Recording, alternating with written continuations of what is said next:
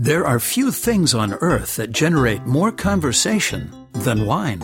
For many, the thirst for wine knowledge becomes an obsession, and it's hard to imagine that anyone has fully ingested all there is to know about the world's most revered beverage.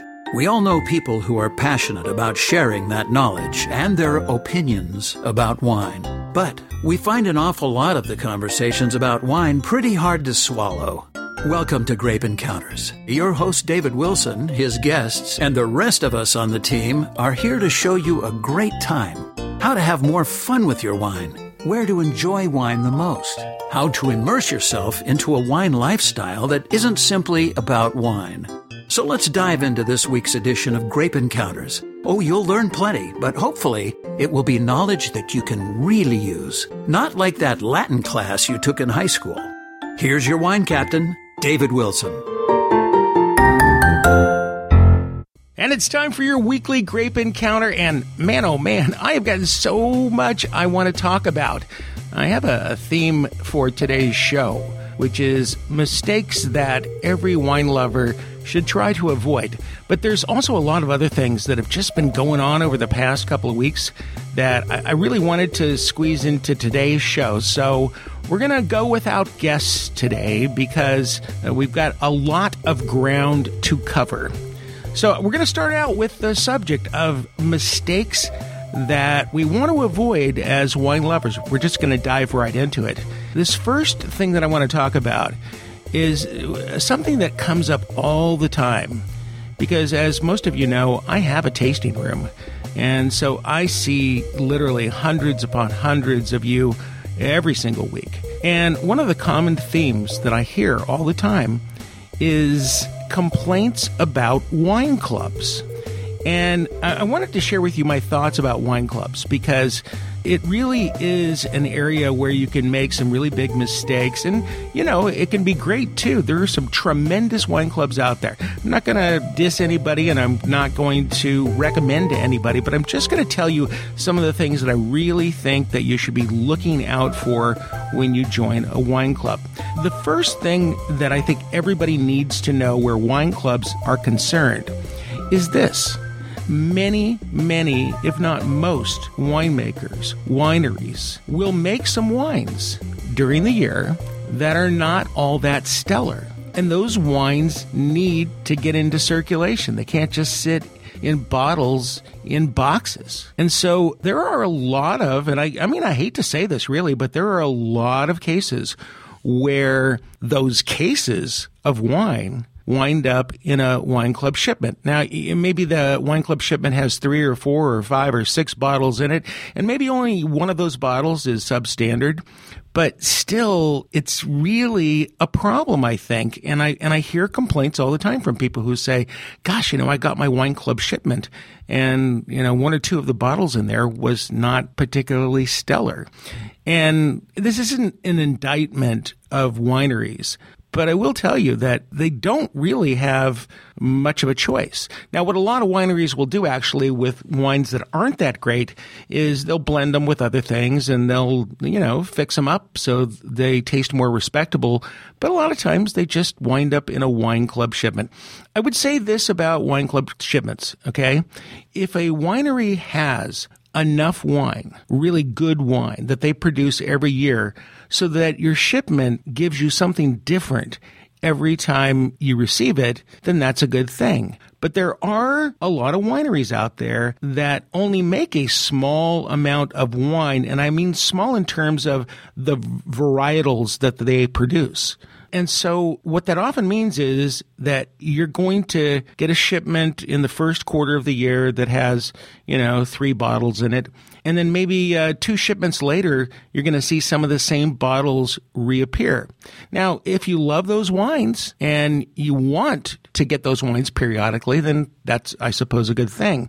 But if you're looking for variety, before you sign up for a wine club, make absolutely certain that they're producing enough quality wine to ensure that every time you get a shipment, you get something new, you get something different, and you get something great. Now, the other thing is, is the, the main reason that you do want to sign up for a wine club. And uh, again, I'm all for wine clubs, but you're supposed to be able to save a bunch of money on the wines that you receive. Now, I, am going to say this, that if, if you're not saving at least 25%, then maybe it's not the best thing for you to do. Because remember, you're going to also be charged a, a shipping charge, and that has to be factored into the cost of your wine club. So if you're not getting a really super good deal, then you might want to avoid it. I will tell you this, even before I got into this business, I had memberships in a whole lot of wine clubs and I have joined just as many wine clubs as I have quit. Now, one of the things that wine clubs do is they often will put on what's called a pickup party. And if it's a really good party, they're serving you dinner, they're giving you glasses of wine that are included in the cost of your wine club membership, and you can go to those parties, that's a good thing. But, you know, a lot of times if you join a wine club and you live out of state and you can't go to the pickup party, then you're actually paying for something that you're never going to use. So it really comes down to this. Really look at the benefits that you're getting with a wine club before you join it. And I have to be super candid with you about the circumstances under which a lot of people join a wine club. You know, you're out in a wine region and you're going from tasting room to tasting room and you're having a great time in the tasting room and you like a lot of the wines that you're tasting and you're told that if you want to buy some wines that day, you could save a bunch of money by joining the wine club. And you go, well, wait a second, you know, I'm going to buy a case of wine today. And you do the calculation in your head and you go, well, I'll save 30%. And this is going to be a really great thing.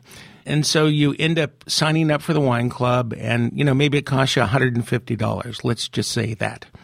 Well, one of the problems that most people complain about is the fact that they may sign up for the wine club and that particular month, the fee is, uh, you know, $130, $150. And then suddenly, three months later, they get a shipment and their credit card has been billed, you know, like $170. So you have to ask the question, how much is each shipment going to be? Is there a cap on the price of the shipments? Am I going to get different wines each time? What are the benefits that I'm going to get? How much am I going to really save? Uh, so if you ask these questions and you get the answers that you want, then you know what? go ahead, join, sign up. And, and by the way, make sure that you have an exit available to you. That is to say, if you sign up in January, that you don't have to go all the way to December to quit the wine club make sure that you can quit in, you know, three months or six months, whatever you feel comfortable with, but make sure that you can do that. Now, again, uh, there are some great wine clubs out there. In most cases, even I would say it makes sense to join a wine club that is run by a winery that you really, really love. But remember that when you're out and about and you're having fun, you've been drinking, you're feeling kind of loose and you want to buy some wine, you want to save a little money, just ask yourself, what is this going to cost me in the end? I did want to say this. I was sitting uh, and using my cell phone the other day all of a sudden, you know, I'm getting on my phone all of these slideshows of all of my photographs. And one of them that was particularly heartwarming to me was a slideshow of a wine competition that I judged earlier this year in the city of Fresno. Uh, which is in the Central Valley of California. You know, it's a small wine competition, but it's a really good one. It had a lot of really good judges there and it was held at the Total Wine and More in Fresno. And uh, if you've been listening the last couple of weeks, I am so proud to say that Total Wine and More is now a sponsor of Grape Encounters. And I couldn't be prouder because I have always loved this company. And you can buy wine so inexpensively there that, to be honest with you, I'm not sure why you would join a wine club because you can just go in there and you can get wine for just such a decent price. But the other thing that's so really cool about Total Wine and More is the fact that the people that work there get a ton of training. Now, th- this room that we were in, a very big room, it's the same room where where they do their training.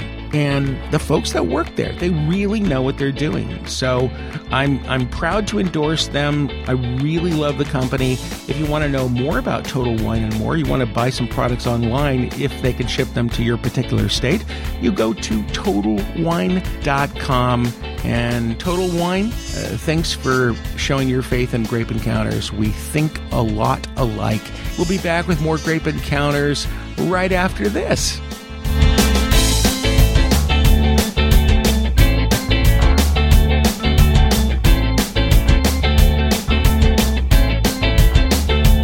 David will be back with more grape encounters in a couple of minutes, which means there simply isn't enough time for him to enjoy more than a sip or two of one of his faves. Oh, the sacrifices we make in the broadcasting business.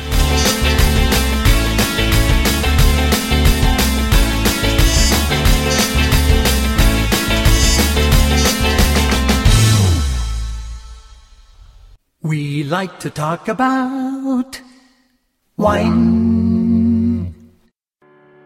The Oregon Wine Experience's Founders Barrel Auction on Friday, August 23rd is an afternoon of elegance. Sample wine futures from authentic wine cellars, Hewitt Cellars, Laurel Ridge Winery, Left Coast Estate, Russell Prayer Rock Vineyards, Stone Griffin Vineyard, Vulcan Cellars, plus many more. The action takes off as you bid on the opportunity to win a case or the whole barrel of Oregon's finest wines. Go to theoregonwineexperience.com to purchase tickets. The Oregon Wine Experience, it's everything Oregon.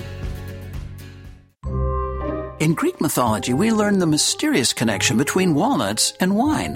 When Dionysus, the god of wine, fell in love with Princess Carya of Laconia, her sisters tried to prevent the romance, so Dionysus turned them into rocks. He also turned his beloved Carya into a walnut tree. She was, after all, a hard nut to crack.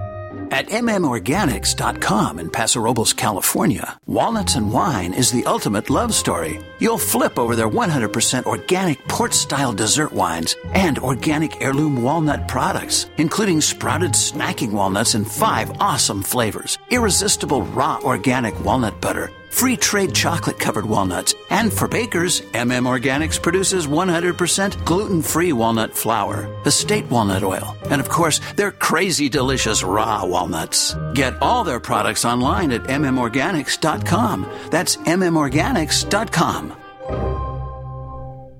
Nestled right in between two world class wine countries, Paso Robles and San Luis Obispo, the warm and inviting city of Atascadero is the perfect gateway to nearly endless wine country adventures. Cozy and oh so friendly, make historic Atascadero home base for adventures to hundreds of surrounding wineries, the nearby Pacific, and magical Hearst Castle, plus an amazing array of attractions from ziplining to delectable dining.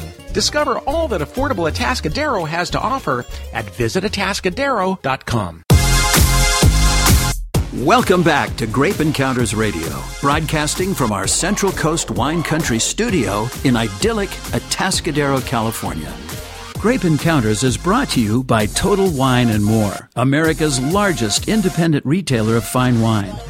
They carry more than 8,000 different wines from every wine producing region in the world and offer an equally monumental selection of beer and spirits. Here's David. Man, oh man, I hate it when I don't follow my own rules. Goodness gracious. We're talking about the things that, as wine enthusiasts, we should avoid doing. The don'ts of wine. And I broke my own rule because I got a bottle of wine from a really great producer. And it is a 2006. So what is that? 13 years old. It's basically uh, Cabernet based. And this is a winemaker who just makes some scrumptiddlyumptious wines. And I really don't want to say who it is because if he hears this show, he is going to be so perturbed at me. I don't know. It was a long night last night and uh, we drank about, I guess maybe just a glass or two. And it's a, kind of a precious bottle because it's, you know, there's not too many wines that are sitting around like that that have that kind of age on them. And, and normally I Coravin my wines. And I don't know what possessed me. I think we were going to drink the whole bottle and then we ended up not doing that. So I just pulled the cork, right? The least I could have done was I could have used something called private preserve and just squirted it into the bottle. And that would have been great. Except that today I, I walked in and I saw it there with the cork poking out. I said, uh oh, I hope I didn't blow it. Listen, you know, the older wine gets, the more fragile it gets. Newer wines will probably uh, last a little bit better under these circumstances, but this is an older wine, right? So I pull the cork out and I pour a little bit into the glass and it is 100% totally oxidized, undrinkable, unrecognizable as the wine that I had corked last night. I blew it. I wasted a hundred bucks worth of wine. Yikes. The thing that you should not do is cut corners when it comes to preserving your wine. I have always been, ever since it came out, which is, I'm going to say what, maybe seven years ago that the Coravin came out. And I, am not endorsing the product particularly. I, I love the product. Don't get me wrong. And I have about four or five of them. They're, but they're expensive. They're hundreds of dollars.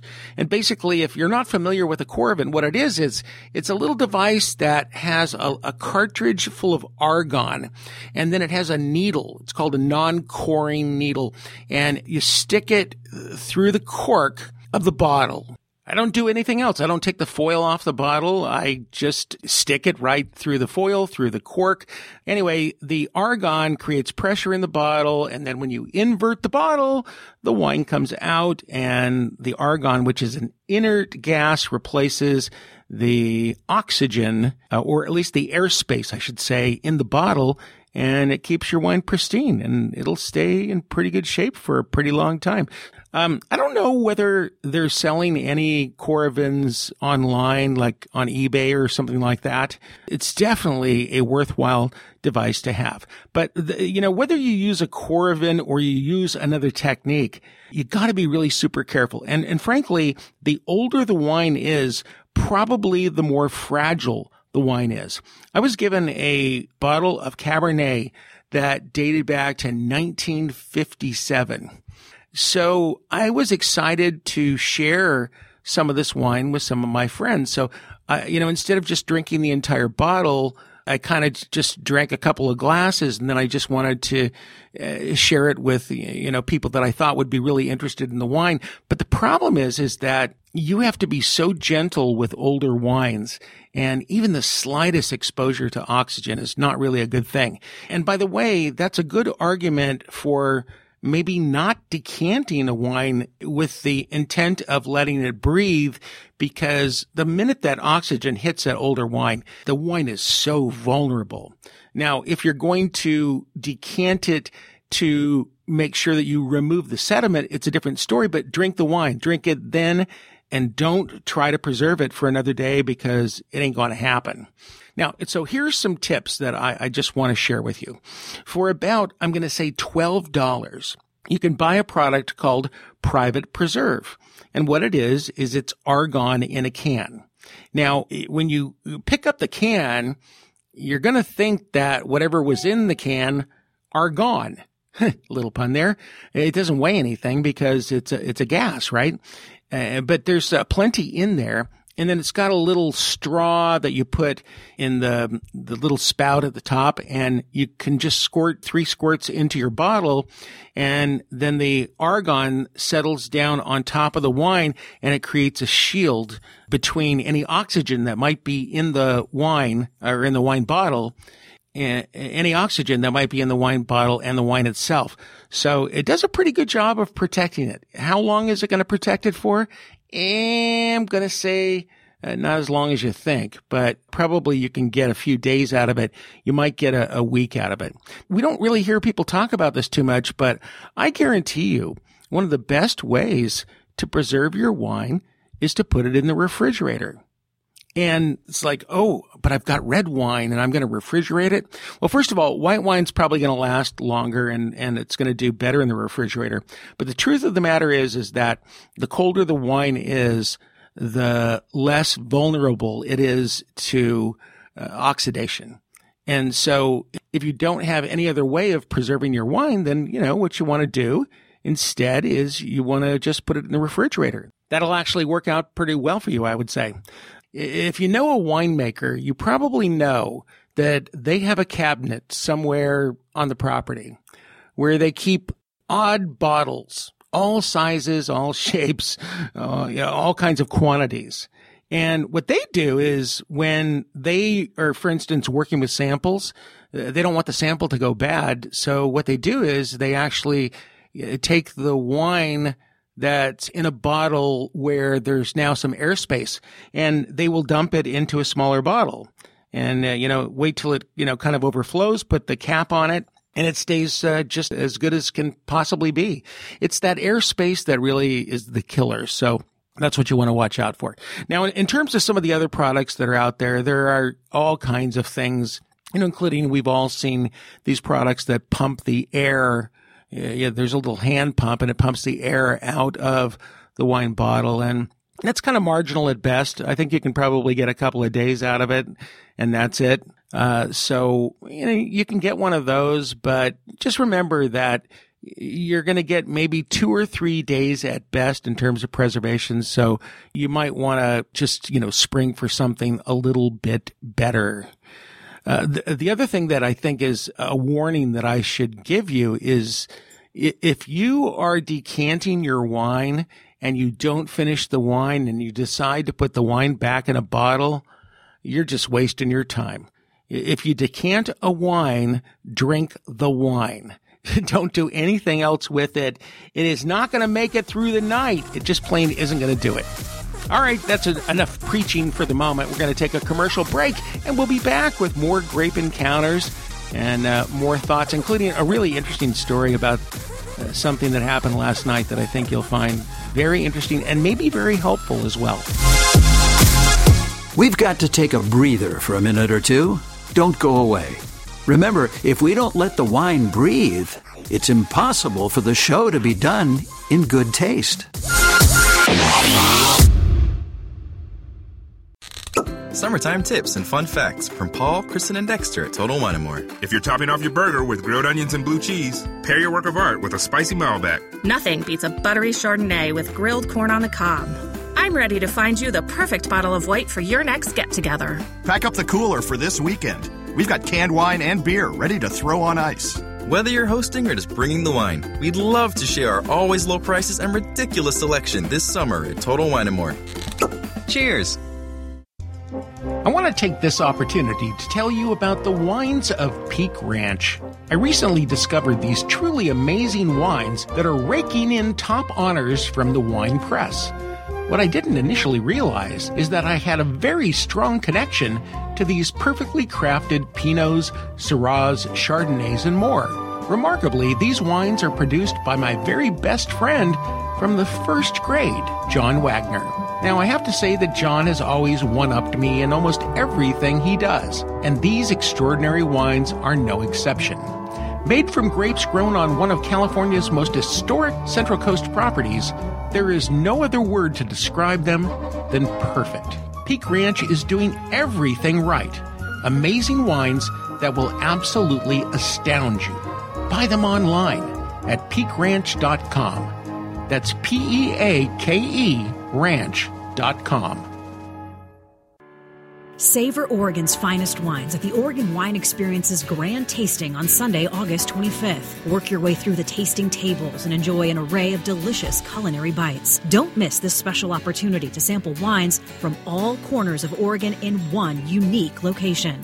The wine pours start at 2 p.m. Plan your experience today. Go to theoregonwineexperience.com to purchase tickets. The Oregon Wine Experience, it's everything Oregon.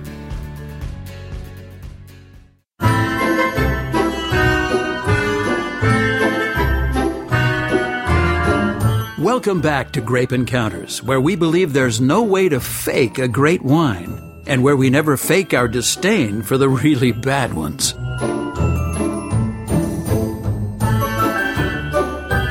All right, we're back with Grape Encounters Radio, and we're talking about some of the things that you probably shouldn't do if you're a wine enthusiast. The next story is something that happened just last night. I'll get to that in just a second because I did want to say that one of the things that you should do is to check out the more than 2,000 winery direct items available at Total Wine and More. They have forged these incredible relationships which give you access to really remarkable wines that you're not going to be able to find anyplace else. Just look for the yellow shelf tag Okay, so on to this conversation that happened last night. This was really bizarre, but I think it's going to be really super helpful to a lot of you. Now, as many of you probably know, I operate something called the Grape Encounters Emporium, and it's basically it's just a clubhouse that I built for our listeners out here on the central coast of California. And uh, it's where people come and, you know, drink great wines and share ideas and, you know, relax and just have a really good time. Well, there is a customer of ours that's been coming since day one, and day one was about six years ago.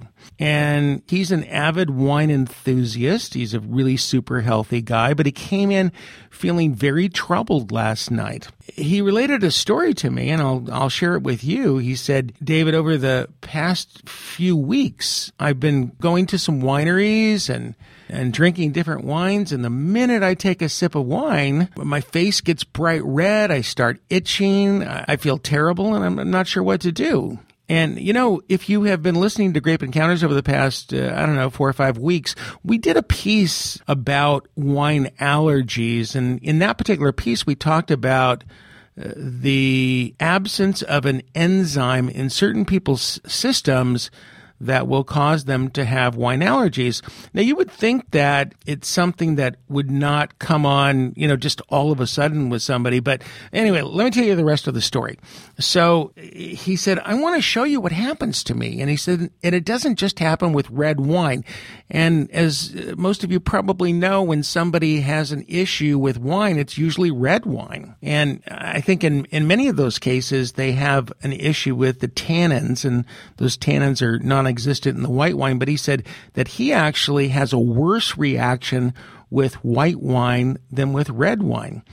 So he asked me if I would pour him two half glasses of two different white wines and he wanted to demonstrate what was going on with him. And I said, well, I don't know if I want to participate in this little guinea pig operation. But he says, no, no, no, I want to show you. I'm not going to die or anything, but I just want to show you what happens. So we poured him some wine and uh, within a couple of minutes, he was so flush. It was amazing to me. He was just bright red. And, you know, I mean, he wasn't passing out or anything. His, his throat wasn't closing up, but it, he said, look at me. He says, I, I just itched something terrible. And this is what is suddenly happening to me when I drink any kind of wine. And, you know, especially the, the white wines were really distressing to him.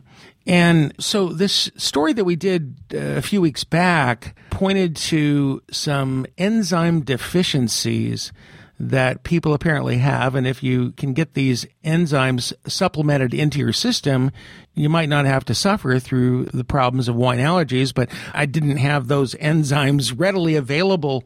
But I looked at him, and I said, Hey, you know what? Have you ever considered taking some Benadryl? Because you're having a re- reaction that looks really very similar to what happens to me when I get stung by a bee. And uh, except for me, it can be far worse. A bad sting will throw me into anaphylactic shock, and the next thing you know, I'll be in the back of an ambulance. So, but what made me think about the Benadryl is the fact that I have been stung by bees my whole life, and it wasn't until about uh, I would say eight years ago that suddenly those bee stings would have this really dramatic adverse effect on me. So uh, the next thing you know, I, I, I grab some Benadryl because I keep it around just because of the problems that I have. But nonetheless, uh, you know, Benadryl is an over the counter drug. It's pretty innocuous and it's actually very, very effective.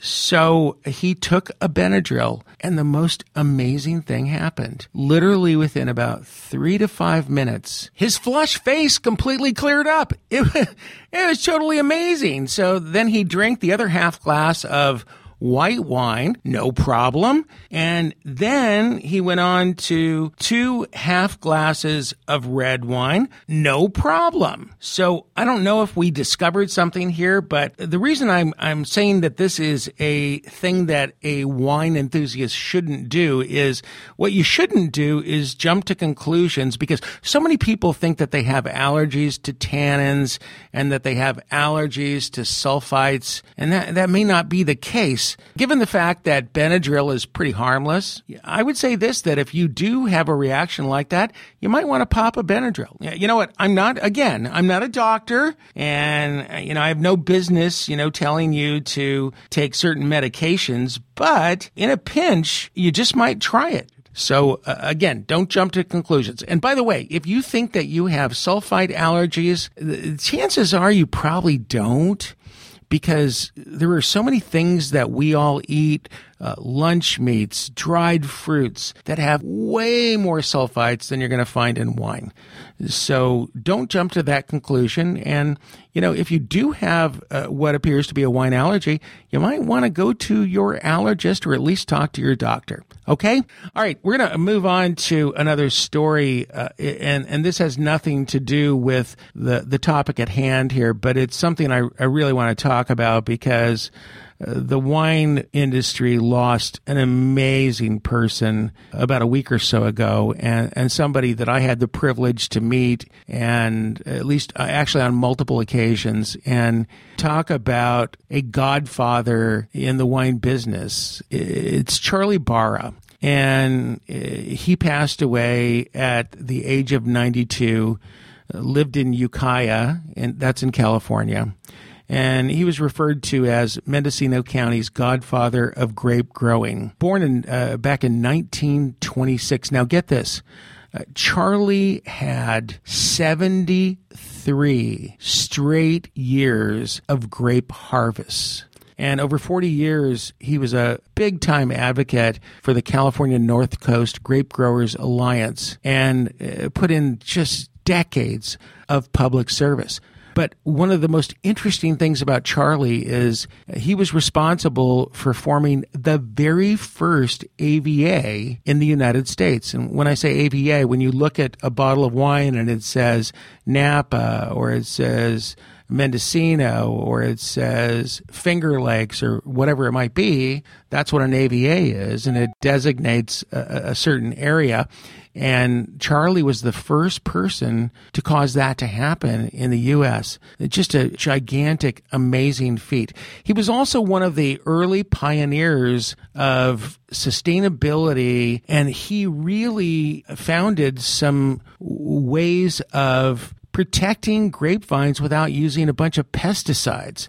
So eh, he was an organic farmer long before we even used the word organic. And so the contribution that this man made to the wine industry, it literally, I'm just giving you a couple of examples, honestly, because they go on and on and on. But I had the opportunity to first meet Charlie, I'm going to say like about five or six years ago.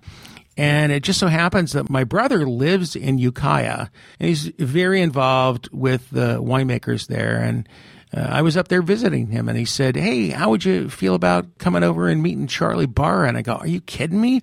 I'd love to. And so we ended up going to Charlie's house and just sat down on his couch. And I, I hadn't planned on doing an interview, but Charlie is just one of the most amazing, interesting people. You know, guy with a twinkle in his eye and couldn't be more unpretentious. And he has had such a massive influence on the wine industry throughout, uh, you know, not just really the United States, but throughout the world. So he'll be really sorely missed, but he'll be remembered for a really long time. And, and thank goodness that he had a, a great long life. I, I, saw him last, last year at Winesong in Mendocino and got a chance to visit with him for a little while. And he was obviously slowing down but that's when he told me that he was, uh, you know, about to do his 73rd harvest. Can you even imagine that? I mean, when you think about this, California wasn't even a speck on the world wine industry map. But it was people like Charlie Barra who made it happen. Charlie, we miss you. And my very best to Martha Barra, who I just dearly love. She's been on the show. And uh, Charlie, you'll be sorely missed. And Martha, I know that you will keep his legend alive. We'll be back with more Grape Encounters after this. Sometimes drinking wine makes you just want to curl up in a comfy chair and dream about puppy dogs, faraway places, and other happy thoughts. Or you can just enjoy that cuvee in your glass and lose yourself in the conversation on Grape Encounters Radio.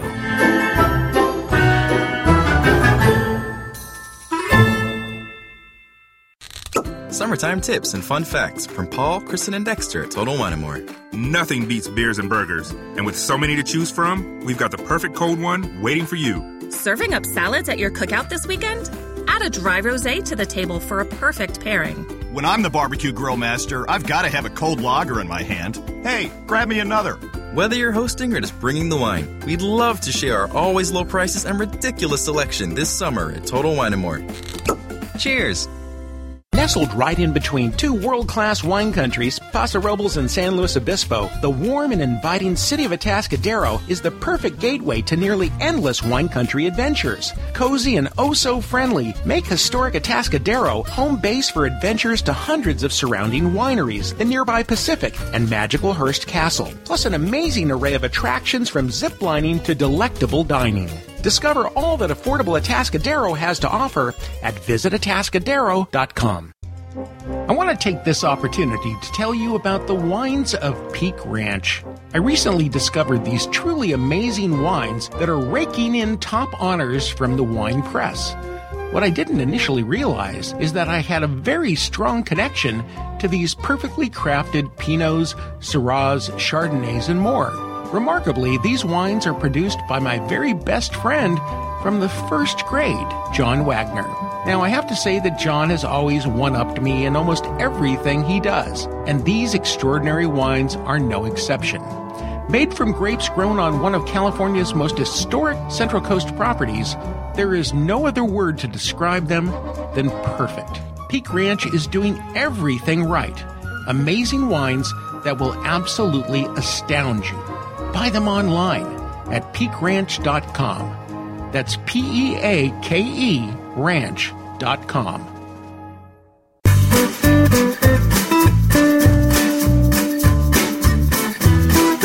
People often ask, why hasn't someone tarred and feathered Grape Encounters host David Wilson for breaking so many of the old rules? Simple. No one likes the old rules. We're back with Grape Encounters Radio. We are talking about things that wine lovers probably shouldn't do. The last thing I want to talk about in terms of things that we should not do as wine lovers is to give up on that bottle of wine that you have. Maybe somebody gave it to you. Maybe you bought it at a winery. You bought it someplace else. But anyway, you opened it up and it just didn't taste right.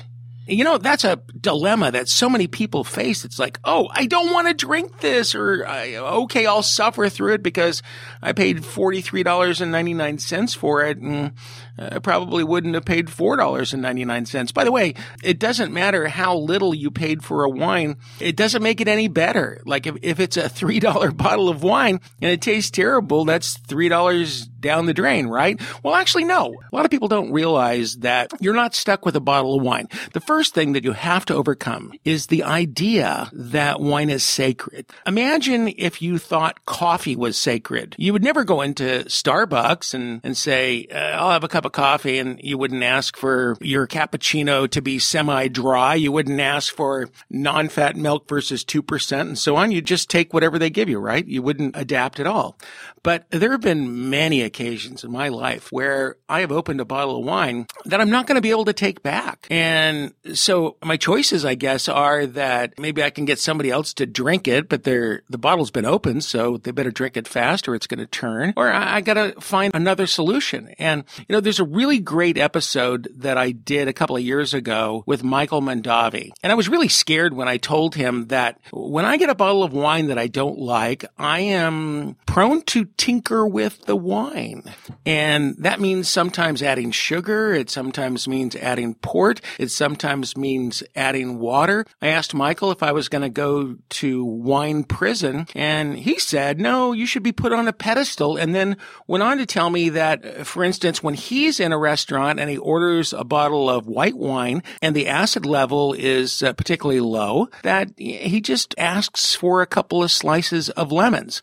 So let's talk about some of the things that you can do with a bottle of wine so that you don't make the mistake of giving up on the wine. The first one is this, and it's, it's not obvious to most people, but I'll simply put it to you this way, that Americans tend to really love fruit forward wines. We like to taste a little bit more of the fruit, a little more of the sugar. It doesn't mean we necessarily love sweet wines, but we, you know, we don't like them so dry that they sometimes taste a little washed out. Kind of reminds me of uh, when I was a kid and my mom would uh, make green beans out of a can. They just had this sort of stewed, bland, icky kind of quality to them.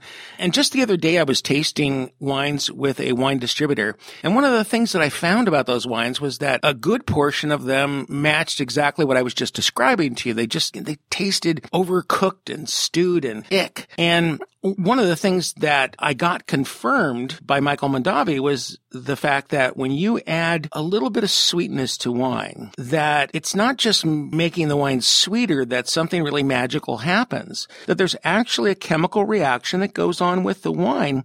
And it's kind of like putting Miracle-Gro on your lawn and on your shrubs and uh, on your flowers. But goodness, you know, you can spray a little Miracle-Gro on your plants and like the next day they're all going, Hey, look at me. I, I look so much better. And a little sweetness in wine will do the same thing. I don't recommend taking like a little teaspoon of sugar and putting it into your glass of wine because it doesn't dissolve very well. But uh, something like simple sugar, which is a, a, liquid form of sugar, can work very well. But what works really the best is to use a ruby port. Okay. That's a port that's not oxidized. So it doesn't have that sort of hazelnutty quality. And you can just put it in there and good grief, it opens up your wine like you can't believe. So, uh, you know, a little bit of sweetness can make a really big difference with just a little sugar reintroduced into it can make all the difference in the world. And again, a tiny bit of sugar. We're talking about a baker's teaspoon, not a teaspoon that you would use, you know, from your sugar bowl or for your cereal or whatever.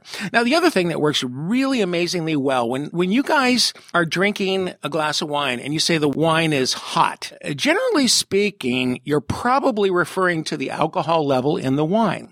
But I learned a trick uh, some years ago. What you do is when the wine has that bite to it, just take less than a teaspoon again of water. You know, just bottled water would be better, but even out of your tap would be okay. And you add it back to a full glass of wine. Now, what this does is it lowers the percentage of alcohol in the wine. High alcohol masks a lot of the flavor in a wine. When you reduce the alcohol, it causes the wine to just blossom. You would think that what would really happen is that the wine would be diluted. But in reality, you'll be shocked to find out that when you have a high alcohol wine and you add back just a little bit of water, a lot of the beautiful flavors, the deliciousness of the wine will suddenly come through and it'll be delicious. Uh, hopefully all of these tips have helped you today. I'm going to be back here next week. So I look forward to talking to you then. If you have any questions in the meantime, you can go to grapeencounters.com and uh, fill out out a contact form. I'll be happy to respond back to you.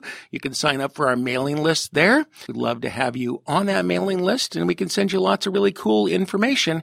And be sure to check out our brand new podcast, The Wine is Talking. Uh, we get a little grittier than we do on Grape Encounters. Again, it's The Wine is Talking at thewineistalking.com. Hey, you know, we've been doing the Grape Encounters thing for over a decade now, and we do this just so that you can have more fun with your wine. And there's another organization out there, Total Wine and More, that is doing an extraordinary job of making wine just so much more pleasurable and just expanding your horizons. If you haven't been to a Total Wine and More store, gosh, you gotta check them out. Amazing, amazing selection of wine, amazing people, and they just make your wine life so much better. You can find the location nearest you or do some shopping online by going to TotalWine.com.